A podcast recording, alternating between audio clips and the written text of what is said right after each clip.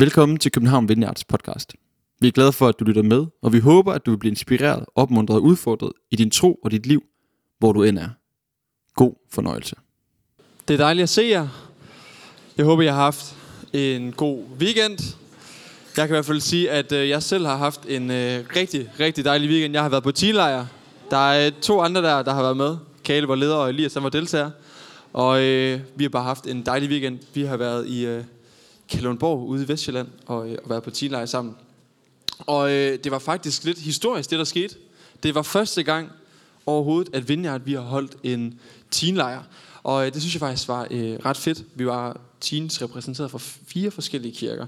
Så det siger lidt om, at øh, vi som kirkebevægelser, kirkebevægelse måske faktisk vokser lidt. Øh, at øh, vi er blevet nok til simpelthen at kunne lave en lejr for teenager. Det var simpelthen bare øh, virkelig dejligt.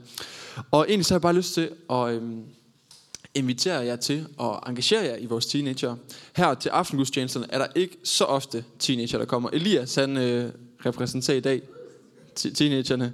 Men ellers så øh, kommer de fleste om formiddagen, eller i vores øh, teenarbejde, som vi har her i kirken. Og vi kunne godt bruge flere ledere, vi kunne godt bruge flere hænder, både drenge og piger. Og øh, jeg har bare lyst til at invitere jer med. Det kunne være, at du har et hjerte for at bare hænge ud med nogle teenager en gang imellem, eller fortælle dem om din tro, om din vandring med Jesus. Jeg har bare lyst til at invitere dig med i hvert fald. Jeg vil gerne fortælle meget mere. Vi øh, plejer at have det sjovt sammen, og øh, lave nogle forskellige sjove aktiviteter, og også være sammen omkring troen. Det er et helt vildt meningsfyldt og helt vildt vigtigt arbejde at være med til. Så endelig velkommen der. Ja, og så kan det ske, at man bliver hæs, når man er sammen med teenager. Min egen stemme, den er ramt lidt. Det er en blanding af forkølelse, og at jeg blev enormt begejstret over en post, jeg havde nede ved vandet, hvor de skulle øh, hente vand fra havet og op i en, øh, op i en vandkande. Det, var, det ramte stemmen ret meget. øhm, yes. Jeg ved ikke, om I har lagt mærke til, at vi har fået en ny skærm heroppe. Det er virkelig dejligt. Og jeg synes faktisk godt, at vi må give en hånd til dem, der arbejder og knokler med teknik. Og øh, jeg giver dem lige en hånd. Der har været nogle folk hernede hele lørdag og knoklet med at få sat den her skærm op, som vi har haft i noget tid, og nu er den simpelthen kommet op, og det er så dejligt. Tak til jer. I dag, der vil jeg tale om at lade sig finde.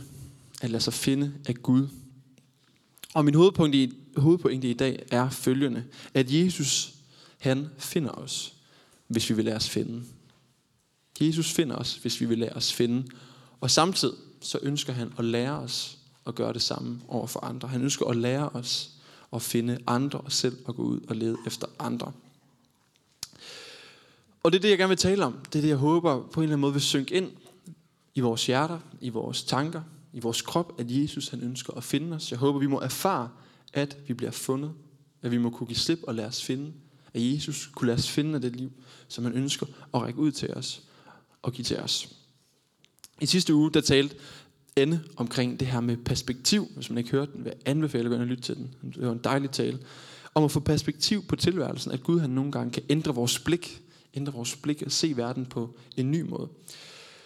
Og øh, noget af det, som vi skal omkring her i dag, det handler egentlig også om Guds perspektiv på os. Hvordan ser Gud os? Og samtidig, hvordan at vi kan lære at få hans perspektiv på verden og dem, der er omkring os. Så lære at gøre det samme som ham.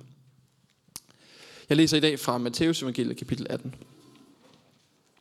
På den tid kom disciplene hen til Jesus og spurgte, Hvem er den største i himmeriget? Han kaldte et lille barn hen til sig, stillede det midt i blandt dem og sagde, Sandelig siger jeg jer, hvis I ikke vender om og bliver som børn, kommer I slet ikke ind i himmeriget. Den, der ydmyger sig og bliver som dette barn, er den største i himmeriget. Og den, der tager imod sådan et barn i mit navn, tager imod mig. Men den, der bringer en af disse små, som tror på mig til fald, var bedre tjent med at få en møllesten hængt om halsen og blive sænket i havets dyb. Ved verden for det, der fører til fald. Vel må der komme fald, men ved det menneske, som bliver årsag til fald. Hvis din hånd eller fod bringer dig til fald, så hug den af og kast den fra dig. Du er bedre tjent med at gå lemlæstet eller vandfør ind til livet, end med begge hænder eller fødder i behold at kastes i en evig ild. Og hvis dit øje bringer dig til fald, så riv det ud og kast det fra dig. Du er bedre tjent med at gå ind til livet med et øje, end med begge øje i behold at kastes i helvedes ild. Se til, at I ikke ringeagter en af disse små. For jeg siger jer, deres engle i himlene ser altid min himmelske faders ansigt. For menneskesønnen er kommet for at frelse det fortabte. Hvad mener I? Hvis en mand har 100 får, og et af dem far vild, lader han så ikke de 99 blive i bjergene og går ud og leder efter det vildfarende. Og lykkes det ham at finde det, sandelig siger jeg jer. Han glæder sig mere over det, end over de 99, som ikke får vild. Således er det jeres himmelske faders vilje, at ikke en eneste af disse små skal gå fortabt. Når Jesus han taler, så bruger han ofte forskellige billeder. Han bruger alle mulige billeder fra, fra hverdagen, som folk har kunne relatere til. Og jeg tror netop det er derfor, han har brugt billeder, fordi man kunne relatere til dem. Og billeder, de har også den her evne til at fange og skrive vores opmærksomhed. Gøre et eller andet ved os, røre et eller andet ved os. Og det her billede, som der bliver brugt her, eller et af de billeder, der bliver brugt i det, jeg har læst op, det er billedet med hyrden og forne. Hyrden og hans forflok. Og jeg synes, det er ret interessant, det her med, at Jesus, der omtaler sig selv flere gange som den gode hyrde. Det er ret interessant, synes jeg, hvordan at op igennem kirkehistorien, så har det virkelig været et populært billede, øh, og noget, som folk virkelig også har hæftet sig ved, især i begyndelsen. Faktisk lige efter, øh, at Jesus han er far til himmels, så var det her det mest populære billede for dem, som fulgte efter Jesus. Vi, øh, I en af katakomberne i Rom, har det billedet her, der er der det her billede, og det er måske det ældste øh, billede, eller sådan, det ældste sådan kirkemaleri, hvis man kan kalde det det, af Jesus. Det ældste portræt, vi har af ham. Og der er han afbildet som den her gode hyrde. Det synes jeg faktisk er ret fedt, at de ikke har valgt et eller andet abstrakt billede. Typisk når vi går ind i kirker i dag, så er det kors eller et eller andet øje, der kigger ned. Måske et billede af Gud som dommer. Det kan være nogle kirker, hvor der er noget med Jomfru Maria. Der kan være alle mulige forskellige symboler. Men det her billede med hyrden, synes jeg på en eller anden måde er enormt nært, enormt relaterbart. Jeg tror, det er fordi, de har, når de har tænkt på Jesus, dem som har mødt ham, eller dem som har kendt nogen, der kendt ham, eller kendt nogen, der, som kendt nogen, der kendte ham, de har måske virkelig tænkt over, hvordan Jesus han var en, man kunne relatere sig til. En, som mødte folk. En, som virkelig var der for en. Han var som den gode hyrde, der passer på sin får. Den kærlige hyrde, den beskyttende hyrde, den som er omsorgsfuld. Hyrden, som går ud og leder efter dem, som er gået bort. Hyrden, som også bare i hverdagen leder folk omkring sig. Sørger for dem, som hyrden har fået betroet. Så Jesus her, han er virkelig blevet husket som den gode hyrde. Ham, som vil dem alt det bedste. Og det er også den hyrde her, vi møder i den lignelse, som Jesus han fortæller. Det er jo på en eller anden måde en lignelse om sig selv, han fortæller. Og han fortæller om, at der er 100 får, og så et af de her får går væk. Og øhm, det begynder at bevæge sig væk fra de andre. Det kan være en farlig situation, som sådan en lille får, tænker jeg, at bevæge sig ud på ukendt land, et sted, hvor der ikke var andre. Et sted, hvor at det kunne blive angrebet af ulve eller andre farlige ting kunne ske. Og hvad skal vi sådan lige oversætte det her for med? Det her for, som er vildfaret, som er gået sin egen vej. Jeg tror ikke, hvis vi skal oversætte det til termer i dag, at vi bare kan sige, at det er en ikke-troende person. Det er en, som aldrig har kendt Jesus. Jeg tror nærmere egentlig bare, at det handler om et menneske, som af en eller anden grund er i en retning på vej væk fra Jesus. Det her for har bevæget sig væk fra hyrden. Det kan være alle mulige årsager. Det kan være nysgerrighed. Måske der var en eller anden flot lille bakketop, og hvad var der mon om bagved? Er græsset mon egentlig grønnere på den anden side? Det kunne være, at det her får her var blevet træt af de andre får, havde kommet i en diskussion med hyrden eller nogle af de andre får, og bare havde smuttet. Det kunne være et egenrådigt får, som bare vil gå sin egen vej. Og sådan kan det også være med os. Vi kan blive nysgerrige, have lyst til at se, om der er andre muligheder her i livet. Vi kan også nogle gange bare have lyst til at gå vores egen vej, og derfor ikke vil have noget med Jesus at gøre. Der kan være mange grunde til, at foråret gik væk fra hyrden. Der kan være mange grunde til, at vi bevæger os væk fra Jesus nogle gange. Nogle gange en enkelt dag, eller i nogle tanker, vi har, eller hvad end det kan være. Der kan vi bevæge os væk fra Jesus. Men vi får ikke at vide her, hvorfor at foråret er gået væk. Og jeg tror heller ikke, det egentlig er pointen. Det er måske nærmere bare en konstatering, at nogle gange så bevæger vi os i en retning væk fra Jesus. Men pointen er noget helt andet. Det er slet ikke så meget, hvorfor at foråret er gået væk, vi skal fokusere på, men nærmere, hvordan hyrden leder efter foråret. For hyrden forlader de 99. Hyrden tager en risiko for at gå ud og finde den ene, som har bevæget sig væk. Og når det her får bliver fundet, så står der, at der er glæde. Hyrden glæder sig over det får, som han har fundet.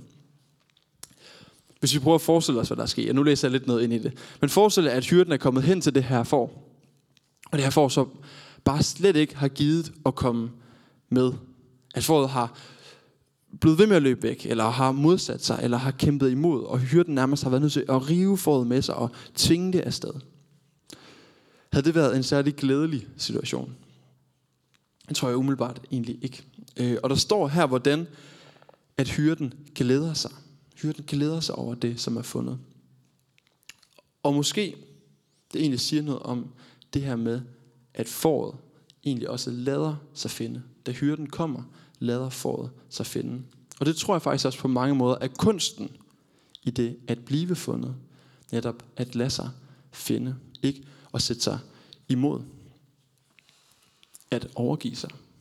Det er også noget, vi ser mange gange i Nye Testamente, at det bliver beskrevet. Vi ser det for eksempel med den fortabte søn, en af de helt klassiske historier. Sønnen her har fået sin formue udbetalt, øster det hele væk på alt muligt gøjl, fortryder det hele, og tænker simpelthen, nu må jeg simpelthen komme hjem til min far, som øh, sikkert skammer sig over mig, og ja, jeg kan måske få lov at blive ansat på min fars gård. Og faren ser sønnen, der kommer tilbage, og løber jublende hen imod ham. Sønnen her, han blev fundet.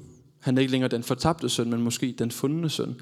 Men for at han kunne blive fundet, for at det her, den, her, den her relation kunne blive genoprettet, så var han også nødt til at overgive sig.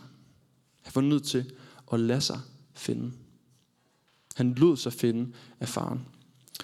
Jeg læste et citat i en bog den her uge, fra en, som hedder Anthony Bloom. Han siger, We usually try to be strong and prevent God from manifesting his power. Altså, vi forsøger ofte at være stærke og modsætte øh, os over for, at Gud han kan få lov at udøve sin kraft. Altså, hvis vi vil være stærke selv, så er det nogle gange en måde at sætte en mur op for, at Guds noget rent faktisk kan få lov at finde os. Jeg kan sætte alle mulige fæstningsværker op omkring mig selv, eller op omkring Gud måske, som hindrer ham i at få lov at finde mig. Han vil finde os, men det er ikke sikkert, at jeg vil findes, fordi jeg selv vil kunne det hele. Vi ser det også det her mønster med Zacchaeus, en anden kendt historie fra evangelierne. Han er en nysgerrig mand, der kravler op i et træ, fordi Jesus han er i byen. Og Jesus han går hen til ham, og han siger til Zacchaeus, at han skal komme ned fra træet. Skynd dig at komme ned, jeg vil være gæst i dit hus i dag. Og samtidig så læser vi, hvordan at Zacchaeus glad tager imod Jesus. Han tog glad imod ham. Altså, Zacchaeus, han bliver fundet, men han lader sig også finde. Og jeg elsker, hvordan i den historie, at Jesus han nærmest siger til ham, han skal skynde sig ned fra træet. Kom, det er nu, jeg vil være sammen med dig. Der er ikke et eller andet lige om lidt, så skal vi have fællesskab. Nej, det er nu. Det er nu, jeg jubler. Det er nu, jeg ønsker at være sammen med dig. Der bliver glæde. Nina og jeg, vi har hen over sommeren her renoveret lejlighed og brugt rigtig meget tid på det. Og i den forbindelse, så skulle vi have lavet el, og så skulle, man have, skulle vi have alt ud af øh, lejligheden. Vi satte nogle ting på loftrummet og en helt lille ting nede i et kælderrum, som ikke lige var aflåst. Øh, fordi der lige var plads til, at man kunne sætte nogle ting der. Så den frihed tog vi også. Og øhm, så øh, da det ligesom var blevet færdigt op i lejligheden, og vi kunne begynde at bære vores ting op, så har vi så gået og båret kasser op og ned fra loftet og så videre. Og vi kunne bare ikke finde vores vinglas. De var bare forsvundet. Det var simpelthen ikke bare, bare ikke fedt. Og øh, det var vi glade for, at vi fået fået i bryllupsgave, og ja, vi kigger lidt og lidt og kiggede i stederne flere gange. Og øh, vi kom frem til, at de var der ikke længere. Der var simpelthen, der måtte være nogen, der havde taget dem. Øh, der måtte være nogen, der havde haft øh, lidt for lange fingre, eller vi har sat dem et eller andet sted, hvor nogen måske bare havde blevet fristet, og så var kommet til at tage dem. Vi, kunne vi var sikre på, at det, øh, det i hvert fald ikke var os. Og så en dag, hvor jeg er oppe på, øh, på loftet, for at lede, så i den kasse, som jeg i hvert fald har kigget i tre eller fire gange, øh, der ser jeg så, der ligger alle vores vinglas. og øh, jeg kommer ned til Nina, og er jublende glad over, at vi har fundet vores øh, vinglas. Og på en eller anden måde, så tror jeg, at det her, det kan være et billede på, hvordan Jesus han egentlig har det, når han finder os. Han æver sig ikke over tiden, vi var væk fra ham. Men han jubler og glæder sig over det, som han har fundet. Selvom at det havde været vores vinglas, og altid havde været. Og vi har haft to måneder, hvor vi drak af, af pap øh, krus med vin, som ikke var fedt. Så var der glæde over, at, at glasene var fundet. Og sådan tror jeg, Jesus han har det med os. Han glæder sig over det, som er fundet. Og han bruger ikke tid på at æve sig over det, som ikke var. Det står i Lukas evangeliet kapitel 15, vers 4-5, øh, hvor at den her hyrdehistorie også bliver fortalt. Og når han har fundet foråret, så ligger han det glad på sine skuldre. Og når han kommer hjem, kalder han sine venner og naboer sammen og siger til dem, glæd jer med jer. Glæd jer med mig, for jeg har fundet det for, jeg har mistet. Jesus, han glæder sig, når vi bliver fundet. Guds kærlighed kan ikke begrænses. Den er ikke bare som en lille kop vand, noget vi får i små doser en gang imellem. Det er en flod, der render og løber. Og jeg kan bare få lov at stille mig ind under det. Få lov at tage imod. Og på en eller anden måde, så udfordrer det mig i enhver religiøsitet. Enhver nøjeberegnenhed, jeg kunne finde på at stille op over for Gud. Og det kender jeg i hvert fald til. At jeg kommer til at tænke, ah, men jeg har måske fortjent sådan en størrelse noget i dag, eller sådan en størrelse, eller ah, i dag er der måske lidt mindre noget på kontoen til mig. Som regner Gud ikke. Jeg tror Gud han er dårlig, eller Jesus er dårlig til matematik. Han kan ikke finde ud af at tælle. Han tænker ikke, du var væk i fem minutter, så nu går der lige fem minutter før, at vi kan være sammen igen, efter du har sagt undskyld. Sådan er han ikke. Lige når vi vender os til ham, så, så jubler han, så glæder han sig. Vi kan måske tænke over, hvordan kom vi selv i kirke i dag?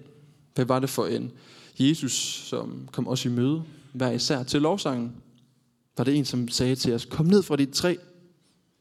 I dag vil jeg være gæst i dit hus. Du er fundet. Lad mig bære dig. Hvor er det dejligt at se dig. Der er glæde i himlen lige nu, mens du står her sammen med mig.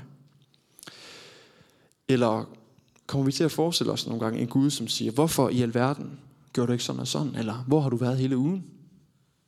Jeg troede, vi havde en aftale om i søndags, at vi skulle bruge lidt mere tid sammen. Hvor har du været? Er det sådan en Gud, som vi kommer til nogle gange at sætte op? Det er ikke den Jesus, vi møder her. Han jubler, og han glæder sig. En historie, som jeg kom til at tænke på, øh, som jeg synes spiller lidt ind i det her tema, er en øh, historie, som Karen Bliksen fortæller, som hedder Babettes gæstebud. Og øhm, jeg begyndte sådan lige at skrive ned, hvad den handlede om, og så gik det op for mig, at jeg kun kunne huske introen. Og det er fordi, jeg kun har læst introen af bogen, og så har jeg læst en artikel om, øh, om bogen på et tidspunkt. Så jeg har lige været inde og tjekke et, øh, et resume på Babettes gæstebud herinde i dag. Øh, men det er en god historie stadigvæk. Øh, det handler om en ung, fattig fransk kvinde, som, har, øh, som øh, var fra Paris. Og hun kommer op til Vestjylland, bliver det beskrevet til en lille provinsby. En by, der er præget af, at folk var stærkt religiøse, et konservativt, kristent miljø. Og her der slår hun sig ned. Her der bliver hun boende. En kæmpe kontrast til livet i Paris, må man sige. Her i den her lille by bliver der beskrevet, hvordan der er en livsfornægtende kultur. Der er fnid. Folk er nøjeberegnende. De gider ikke at bruge nogen penge på noget som helst. Der skal absolut ikke være for meget nydelse. Det er ikke meningen. De lever asketisk. Penge sparet er penge tjent, som man også kunne sige. Den, sådan tror jeg, det er, de har tænkt i det her landsby. Så sker det så, at Babette, efter hun har boet i den her landsby i mange år, hun vinder en kæmpe pengepræmie. Og øh, så kunne man jo finde på alt muligt med, med, med de her penge. Det, som folk i landsbyen de så ikke ved, det er, at Babette, hun har været øh, restaurantchef eller kok på den bedste øh, restaurant i Paris. Og det hun så vælger at bruge hele sin nye formue på, det er at købe ind til et måltid.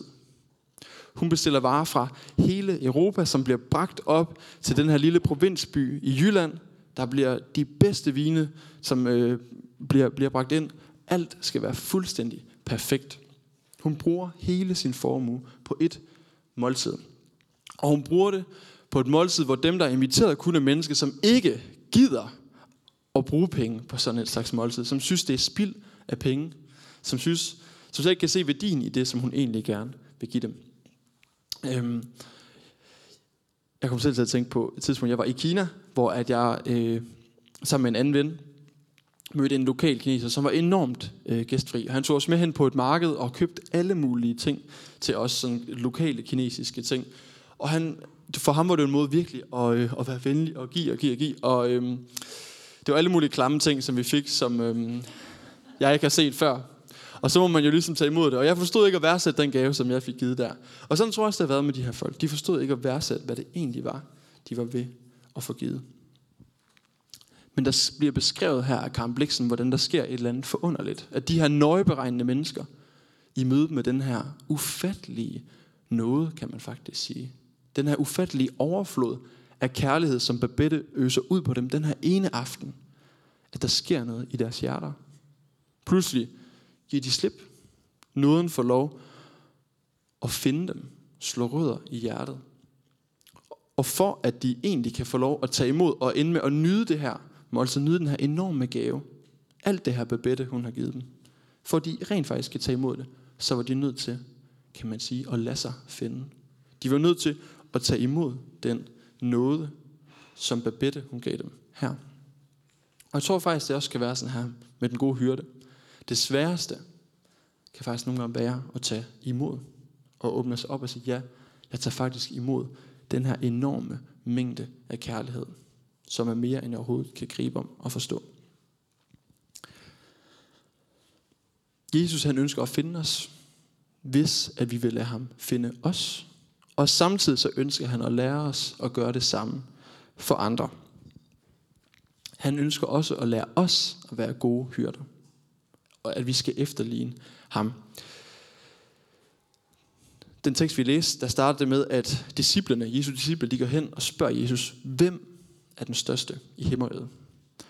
Og Jesus han kommer med det her overraskende svar. Han siger hverken, at det er Peter, Jakob eller Johannes, som de nok havde regnet med. Han peger på et barn, der står ved siden af og siger, det her barn er det største i himmeriget. Barnet er kendetegnet af dyb tillid. En dyb evne til måske at tage imod det, som er. Og så går Jesus videre, og så taler han om, hvordan det er vigtigt, at vi tager vare om de, som lever med tillid. At vi tager vare om børnene, som måske egentlig er et billede på det tillidsfulde menneske. Det menneske, som ikke sætter en masse forbehold op. Og så bruger han det her egentlig ret vilde billede, og han siger, dem som bringer et af de her børn til fald, var bedre tjent med at få en møllesten bundet om halsen og blive sunket ned på bunden af, øh, jeg kan ikke huske om det er havet eller en sø. Jeg faldt ned og druknes. Og det er jo egentlig et ret brutalt billede, og jeg tror også, det får ligesom at overdrive lidt og bringe en pointe frem, at han siger det på den her måde. Men måske det faktisk heller ikke er helt dumt, det han er fat i. Der findes mange, som vil udnytte andre. Der findes mange, som ønsker at udnytte andre til deres egen profit. Og Jesus siger, at det er ikke sådan, det skal være hos jer. I skal være som jeg, som den gode hyrde. Som ikke udnytter andre.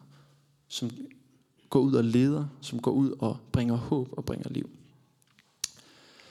Lige apropos øh, det her med møllesten, og, eller møllehjul om halsen osv., så så er jeg i gang med at lytte til en podcast lige nu, øh, lavet af Ekstrabladet, som hedder Blodbold. Den handler om korruption i FIFA. Og øh, ja, apropos møllehjul, ej, det var måske dumt sagt. Øh, og så alligevel. Det handler om, hvordan at der er nogle få øh, ledere, som udnytter andre, gør brug af andre til deres egen vinding. Øh, snyder for millioner og millioner af mennesker for deres egen skyld. Og jeg tror, på en eller anden måde, Jesus han stiller op, at det skal være, han er kontrasten til det. Han er den gode hyrde, han er den gode leder. Den, som opgiver sit eget. Som ikke tænkte på sit eget, men risikerede de 99 for at gå ud og lede efter den ene. For ham har vi værdi. Og vi må øve os i at være som den gode hyrde. Og gå ud og lede. Ikke udnytte andre, men gå hen og bringe håb til andre. Forsøg at række liv ud til andre. Juble med andre. Juble, når nogen bliver fundet. Jeg vil gerne invitere Chris herop nu. Chris, I må gerne lige give ham en hånd. Her den anden dag, så fortalte Chris mig om en vision, han har for det her med at komme længere ud. Og jeg synes, det passer så godt ind i det, som øh, det her handler om. Så Chris, du får lige et par minutter. Tak. Ja, så jeg er altid spændt over øh, det her historie, som Emil har snakket om i dag. Og måske er det, fordi det lyder ret skør. Ikke? Hvorfor bruger så meget tid og energi og øh, et for, mens du risikerer alle de andre? Men jeg synes også, det viser os noget om Guds prioriteter. At de, som andre siger, er for svært eller ikke værdig at redde, rækker Gud ud til alligevel. Så nu spørger jeg jer, er det ikke altid spændende, når vi hører Jesus historie heroppe på scenen, om hvordan nogen har, som har haft ingen håb, har været reddet af Jesus, og deres liv blev helt forandret.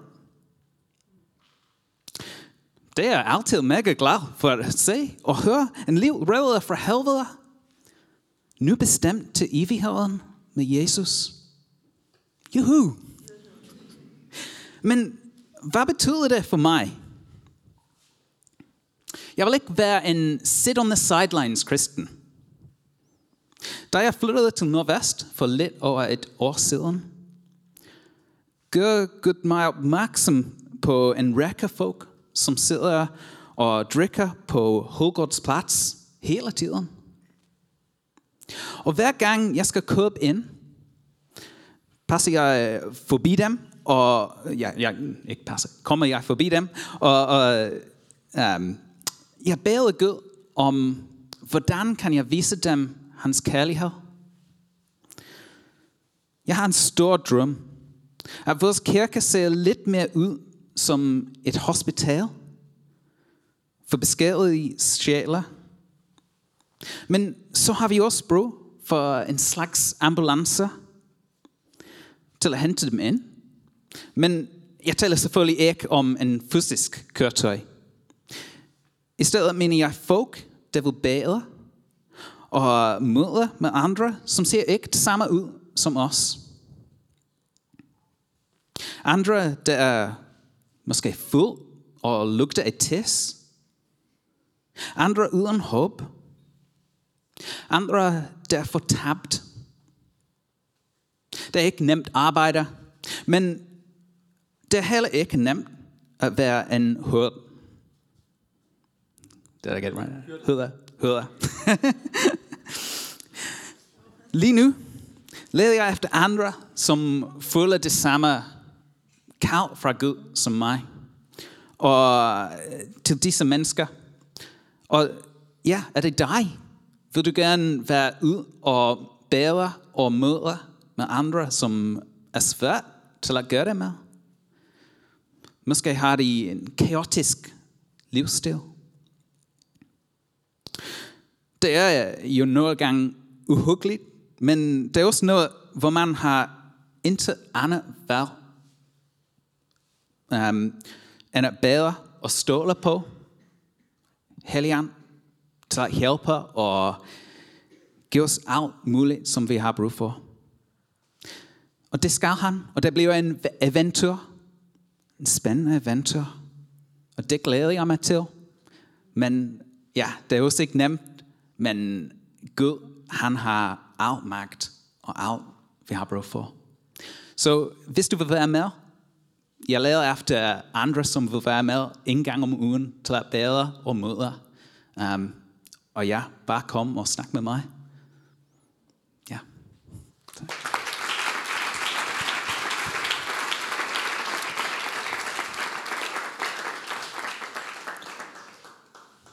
Tusind tak, Chris. Det er virkelig opmuntrende at høre, og jeg vil bare opfordre jer til, hvis det her rører et eller andet i jer, så tag en snak med Chris.